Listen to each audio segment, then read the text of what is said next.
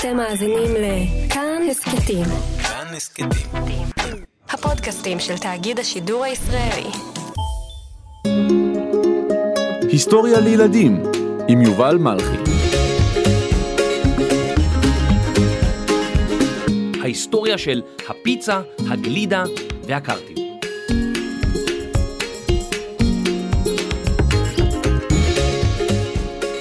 שלום ילדים, היום תשמעו פרק טעים במיוחד. הפעם לא אספר לכם על מדענית פורצת דרך, וגם לא על מגלה ארצות מהולל. הפעם אני רוצה לספר לכם על ההיסטוריה של האוכל.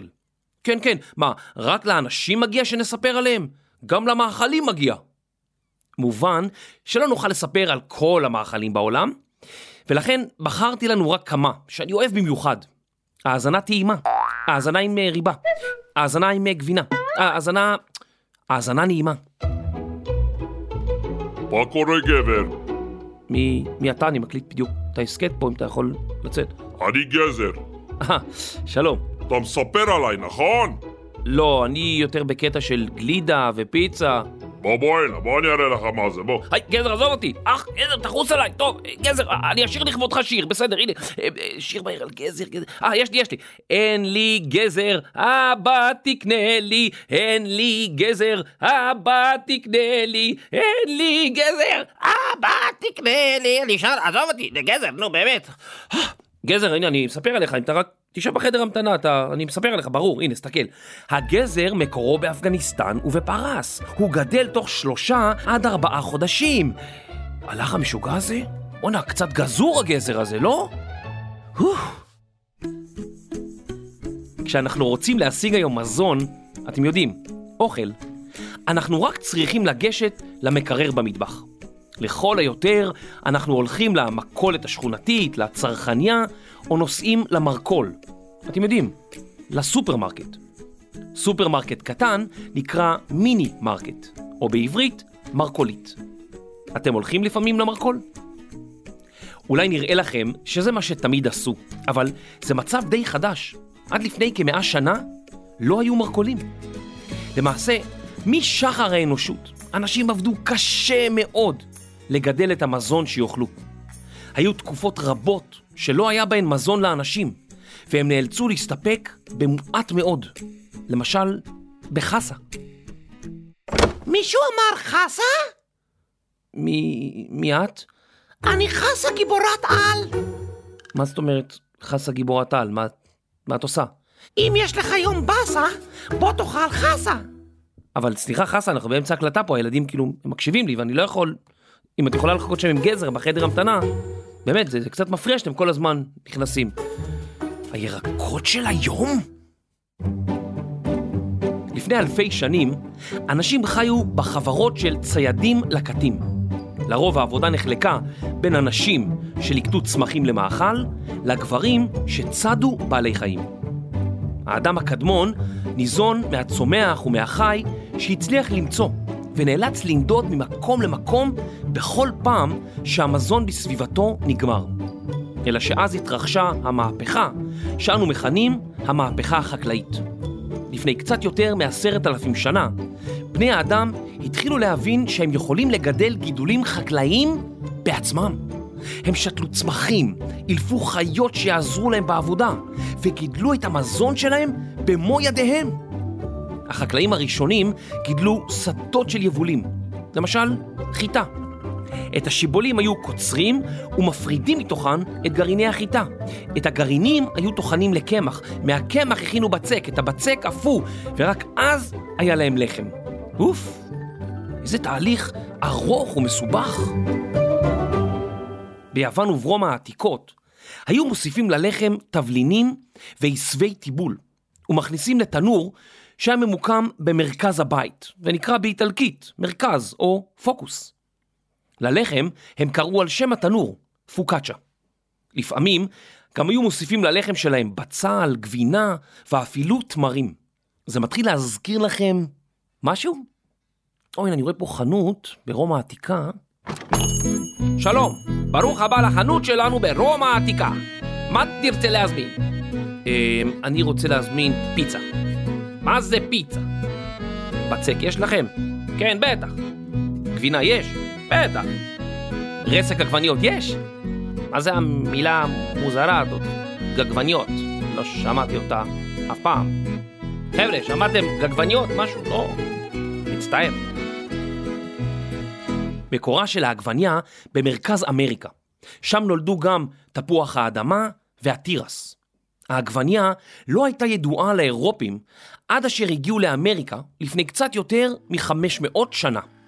כשהאירופים גילו את העגבניה, במשך זמן מה הם חשבו שהיא צמח רעיל. עשירי אירופה, שטעמו את העגבניה הראשונים, הניחו אותן בצלחות עשויות עופרת. כשהעגבניות החומציות נגעו בצלחת, הן גרמו לעופרת, שהיא חומר רעיל, להשתחרר. ובאמת, רבים מתו מהרעלת עופרת. אך הם לא ידעו אז שהבעיה היא העופרת, אלא הכריזו שהעגבניה היא צמח רעיל. לפני כ-300 שנה הוכיח ג'ון דה סיקארי, רופא יהודי מפורטוגל, שלא רק שהעגבניה אינה רעילה, אלא למעשה היא אף מועילה לבריאות. אבל האירופים התייחסו בחשש לדבריו, ועד לפני 200 שנה אנשים ממש פחדו לאכול אותה. נפולי שלי יפה וגם פורחת, בנמל עובדים פועלים כולנו ביחד. אני רעב מאוד, אז מה יש לאכול? אז יש לנו לחם, ויש לנו גבינה, אה, ויש לנו רוטב עגבניות, אבל מה עושים עם זה? יש לי רעיון. כן? ניקח את הלחם. כן? נוסיף לו רוטב גבינה, נפזר עליו עגבניות. לא, לא, אולי, אולי הפוך. ניקח עגבניה, נפזר עליה לחם, ונטבול אותה בגבינה. לא, זה לא, זה לא נשמע טוב. אוי, זה נורא מסובך. סליחה, אתם שם, באוטו, בבית, שאתם אלה שמקשיבים, כן, כן, אליכם אני מדבר. מה מכינים מבצק, גבינה ועגבניות? אז יש לכם אולי איזה רעיון? זה נורא מסובך. במאה ה-18, לפני כ-300 שנים, הייתה העיר נפולי שבדרום מערב איטליה, עיר נמל פעילה מאוד. אלפי פועלים הגיעו לנפולי והועסקו בשכר נמוך. רבים מהם היו זקוקים למזון זול וטעים. באזור הנמל נפתחו דוכני רחוב שונים, שמכרו בעיקר פוקצ'ות. היו מוכרים ששמו על הפוקצ'ה ירקות, והאחרים אפו אותה במגוון רטבים. באחד הדוכנים ההם, מישהו החליט למרוח רוטב עגבניות על הבצק, להוסיף קצת גבינה ולהכניס לתנור. כך נולדה הפיצה. בשנת 1860, לפני כ-160 שנה, יכולנו למצוא בנפולי יותר מ-100 פיצריות, וכל אחת מהן טענה שהפיצה שלה הכי טעימה. בשנת 1889, המלך והמלכה האיטלקים, אומברטו ומרגריטה, באו לביקור בעיר נפולי. השף, רפאל אספוסיטו, התכבד בהכנת מטעמים מקומיים, ואפה לזוג המלכותי כמה פיצות. באחת שם גבינת קשקבל, באחרת אנשובי, סוג של דג, ובשלישית היו עגבניות, גבינת מוצרלה ועלי בזיליקום. מסופר שמכל הפיצות, המלכה מרגריטה הכי אהבה את האחרונה, והיא כונתה על שמה, פיצה מרגריטה. הפיצה הזאת הפכה לסמל לאומי גם בגלל הדמיון שלה לדגל איטליה, בשילוב הצבעים שבה, ירוק הבזיליקום, אדום העגבניות ולבן הגבינה. אנחנו לא בטוחים במעט האחוזים שכל הפרטים כאן נכונים, אבל הסיפור יפה. באיטליה החלו להכין פיצות בכל עיר, וכל עיר הייתה בטוחה שהפיצה שלה הכי טעימה. מחוץ לאיטליה, הפיצה עדיין לא הייתה מוכרת. לפני קצת יותר ממאה שנה, הגיעו מהגרים איטלקיים לעיר ניו יורק, בארצות הברית של אמריקה. הם פתחו שם חנויות פיצה, וכינו את הפיצה עוגת עגבניות מתוקה. על הפיצה שלהם הם היו מפזרים סוכר. איש חוץ מהאיטלקים לא ממש אהב את זה. בשנת 1941 הצטרפה ארצות הברית למדינות הלוחמות במלחמת העולם השנייה. החיילים שלה הגיעו גם לעיר נפולי שבדרום איטליה. היי hey, מלצר, מה יש לאכול? יש לי מאפה פה ששמו פיצה. אה, אני שמעתי על זה, זה עגבניות מתוקות כאלה. לא, לא, אני לא רוצה. מה פתאום, אוי ואבוי, פיצה מנפולי לא מתוקה. טוב, נו, בואו נטעם את זה, נו. פיצה, זה נראה טוב, וואו, חם. הגבינה נמסה בפה, וואו. הבצק כל כך רך, וואו. רוטב העגבניות הזה, וואו, כל כך טעים. אני לא מאמין, זה הדבר הכי טעים שאכלתי בחיים שלי. חייבים להביא את זה לאמריקה. אחרי שהסתיימה מלחמת העולם השנייה, שבו החיילים האמריקנים הביתה. רבים מהם רצו לאכול פיצה, כמו זאת שטעמו בנפולי. בארצות הברית קמו מגוון מסעדות שהגישו פיצה. בניו יורק קמו פיצריות שהכינו פיצה שהשוליים של הפריחים והמרכז רך, כך שאפשר לקפל אותה לאורכה. בשיקגו הכינו פיצות במחבת עם שוליים גבוהים, ובתוכה שמו המון רוטב וגבינה. עד מהרה שגעון הפיצה הפך לטירוף. פיצריות הוקמו בכל פינה, ורשתות מזון החלו לשלוח פיצה עם שליח עד הבית. אם תיסעו לאיטליה, תיווכחו שהפיצות בכל עיר הן אחרות. בנפולי למשל, הבצק רך וגמיש, ואילו ברומא, הבצק דק מאוד ופריך. בסיציליה הפיצה עבה, ובטורינו היא גם עבה וגם נאפת בתוך תבנית אפייה בתנור, ולפעמים שמים עליה מלפפונים. כי הפיצה שלי, הפיצה שלי, היא הפיצה הכי נהדרת. הפיצה שלי כל כך קריספית, לעולם לא אחליף באחרת.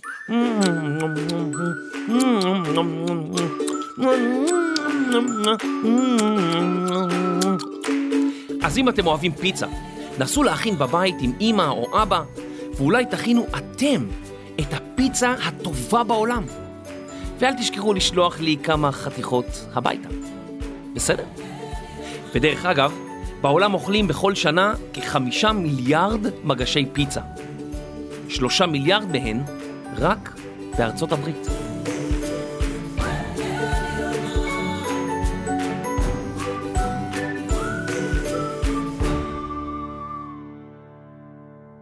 גלידה. כמו ההיסטוריה של הפיצה, גם ההיסטוריה של הגלידה מתחילה לפני הרבה מאוד שנים. לפני שהמציאו את מכונות הקירור המודרניות, תהליך ההכנה של מאכלים קרים וקפואים היה מסובך מאוד. צריך היה לחצוב קרח במקום קר מאוד, למשל בפסגה של הר, ואז להעביר אותו בשיא המהירות, בטרם יפשיר, למקום המגורים או למקום ההכנה. לקרח היו מוסיפים מיץ פירות או דבש, וכך מלכים ושליטים נהנו מקינוח קפוא אפילו באמצע הקיץ. מסופר על נירון, הקיסר הרומאי, שהעסיק רצים ורוכבי סוסים רבים כדי שיביאו לו קרח. אם כך, לא פלא שמיץ קרח היה תענוג לעשירים בלבד באותה עת. לפני כ-2200 שנה הומצא בסין מתכון המשלב אורז וחלב קפוא. אולי זה היה טעים ואולי לא. באיראן קיים עד היום קינוח עתיק יומין בשם פלודה. הפלודה הוא משקה דמוי ברד שאותו מכינים מאטריות אורז, מי ורדים, פיסטוקים וקרח. אפשר למצוא אותו במקומות שיש בהם קהילות פרסיות גדולות ואפילו בתל אביב. לפני כמה מאות שנים, במזרח התיכון, ובעיקר בשווקים של דמשק ואיסטנבול, היה אפשר למצוא בקיץ משקאות צוננים שהוכנו מקרח ששפכו עליו מיץ רימונים או מיץ דובדבנים. את הקרח הביאו מן הערים הגבוהים, אבל זאת עדיין לא הייתה גלידה. בשנת 1718 פרסמה הגברת מארי אילס מאנגליה את ספר המתכונים הראשון שהכיל מתכון לגלידה. היא הכניסה לסיר שמנת רגילה ושמנת מתוקה, סגרה את המכסה ומילאה קרח ומלח סביב הסיר. אותו היא שמה במרתף חשוך. לאחר כמה שעות הייתה לה גלידה חלבית קפואה. היא הוסיפה לה פירות, ערבבה היטב, והרי לכם המתכון הראשון שאנו מכירים לגלידת שמנת. אבל לא היה אפשר לשמור גלידה קפואה. עוד לא היו מקררים או מקפיאים, ורק מעטים זכו לטעום גלידה. זה היה מעדן שהיה שמור לעשירים ולראשי מדינות. כמו למשל ג'ורג' וושינגטון, הנשיא הראשון של ארצות הברית, שהוציא המון כסף על גלידה. באחוזתו אף היו תבניות להכנת גלידה וחביות לאחסון קרח. בשנת 1888 פורסמו מתכונים לוואפל אפוי שבו אפשר לגלגל גלידה. אך יש סיפור עממי הטוען כי הפעם הראשונה שבה השתמשו בגביע לגלידה הייתה בשנת 1904. ביריד גדול, בעיר סנט לואיס במרכז ארצות הברית, עמדו זה לצד זה מוכר גלידה ומוכר ופל סורי, ופל דק שאפשר לקפלו. אנשים רבים קנו גלידה עד שלמוכר נגמרו הכוסות. בייאושו הוא פנה למוכר הוופל הסורי, גלגל את הוופל לצורת חרוט או קונוס ושם בו גלידה. אנשים התלהבו מהגלידה בגביע, ועל פי הסיפור, זה היה הרגע שהשילוב הזה, גלידה בגביע, הפך לפופולרי. רק בשנות ה-40 של המאה שעברה, לפני כ-80 שנה, הומצא המקפיא הביתי. לפתע היה קל לאחסן מאכלים קפואים. אפשר היה לאכול גלידה באמצע הקיץ! אתם קולטים? זה מטורף! גלידה באמצע הקיץ! כבר התרגלתם לזה, אה? בעולם החלו לייצר כל מיני גלידות. למשל גלידה אמריקאית, גלידה רכה שיש בה המון אוויר. באיטלקית משתמשים במילה ג'לטו, קפוא, לציון גלידה. את הגלידה האיטלקית מכינים בתהליך איטי מהרבה חלב ומעט שמנת, כך שהיא פחות משמינה מגלידות אחרות שבהן יש הרבה מאוד שמנת. רוב הגלידריות בארץ מכינות ג'לטו, שיש לו מרקם רך ונעים וחלקלק כזה, שאפשר ללקק ככה. ממש טעים. אוח, לא כל כך טעים, מה זה? אוח, זה המיקרופון.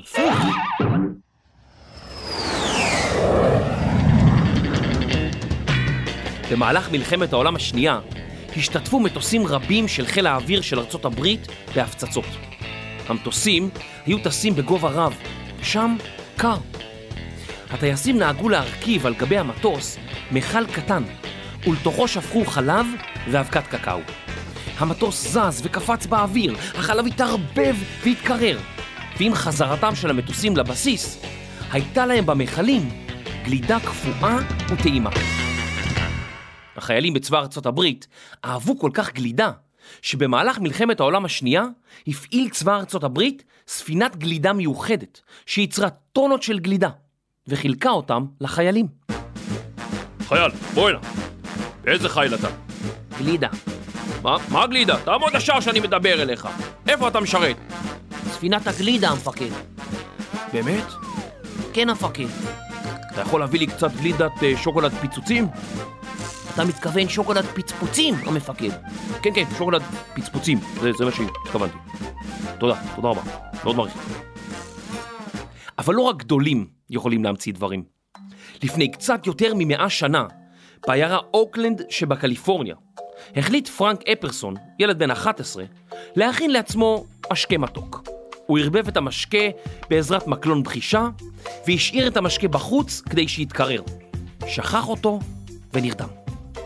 בבוקר הוא גילה שהמשקה קפא, כשהמקל נעוץ באמצע.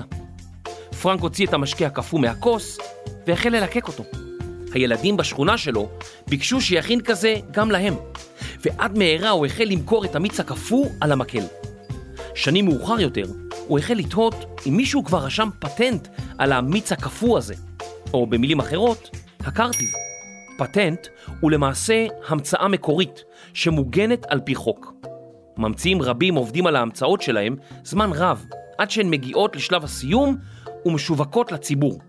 משום כך, וכדי שיוכלו להחזיר לעצמם את ההשקעה הכספית שהשקיעו כדי להמציא את הפטנט, ההמצאה המקורית שלהם מוגנת, ואיש אינו רשאי לייצר אותה או להשתמש בה, אלא אם כן שילם לבעל הפטנט. בשנת 1924 רשם פרנק אפרסון את הקרטיב שלו כפטנט. וזמן קצר לאחר מכן מכר אותו לאיש העסקים ג'ו לאו. החברה של ג'ו לאו התחרתה אז בחברה אחרת, שייצרה מוצר דומה. כל אחת מהחברות טענה שהיא, היא שרשמה פטנט על תהליך הייצור של הממתק הקפוא, והן פנו לבית המשפט כדי שיכריע בסוגיה. בית המשפט קבע כי מדובר בשני מוצרים שונים. אחד מבוסס על מים, ואחד על חלב. למעשה, זו הייתה הפעם הראשונה בהיסטוריה שבה הבחינו בין קרחון לשלגון. קרחון הוא ממתק קפוא על מקל המבוסס על מים, ואילו שלגון הוא ממתק קפוא על מקל שמבוסס על גלידה, כלומר, על חלב. כך הגיעו הממתקים הקפואים לשפה העברית. אבל איך הם הגיעו לארץ? בשנת 1952 הוקם מפעל השלגונים הראשון במדינת ישראל. השלגון הראשון שיצא מן המפעל הזה נקרא ארטיק, שיבוש קל של המילה ארקטיק, שמו הלועזי של הקוטב הצפוני. שנה לאחר מכן הוקם מפעל הקרחונים הראשון בארץ, ששיווק קרחונים בשם קרטיב.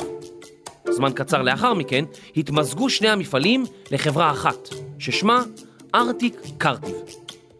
אמנם החברה הזאת התפרקה וכבר אינה קיימת, אבל אם מישהו בים צועק ארטיק, קרטיב, ברור לנו שהוא מתכוון לשלגון וקרחון. אתם יודעים, כאלה שקונים גם במרכול. גם גזר קונים במרכול. גזר חזק, גזר לא מפונק, גזר מהיר כמו ברק, גזר מגיש את המבזק. חסה גיבורת על, יכולה לעוף לחלל. תאכל חסה, תיעלם הבאסה. אתם יודעים מה? עשיתם לי חשק. ויאללה, בואו נחתוך את שניכם לסלט. חסה וגזר, לאן אתם בורחים? חסה, גזר, אבל, אבל בא לי סלט, לאן אתם בורחים? מה זה? הירקות של היום? אני אומר לכם, אה, זה לא הירקות של פעם.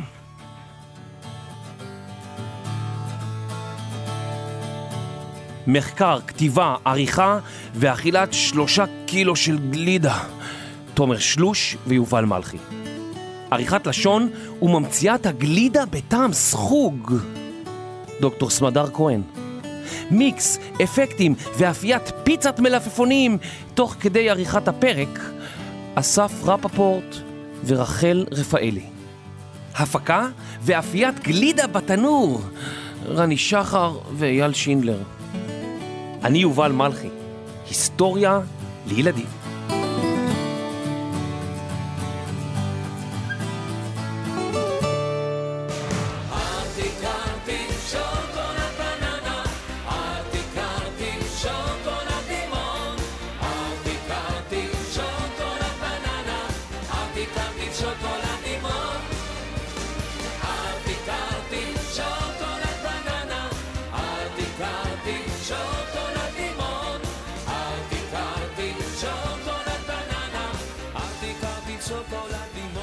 ילדים והורים יקרים, אם אתם אוהבים את ההסכת היסטוריה לילדים, נשמח שתעזרו לנו. דרגו אותנו בכל חנויות האפליקציות, ברשימת הפודקאסטים של אפל, בספוטיפיי ובכל מקום שאתם יכולים לדרג אותנו. רוצים לדבר איתנו? כנסו לקבוצת הטלגרם שלנו, היסטוריה לילדים. רשמו לנו מה חשבתם, העירו לנו הערות, שילחו לנו הצעות לפרקים, ותוכלו להתעדכן בפרקים חדשים ובאירועים קרובים. תודה רבה.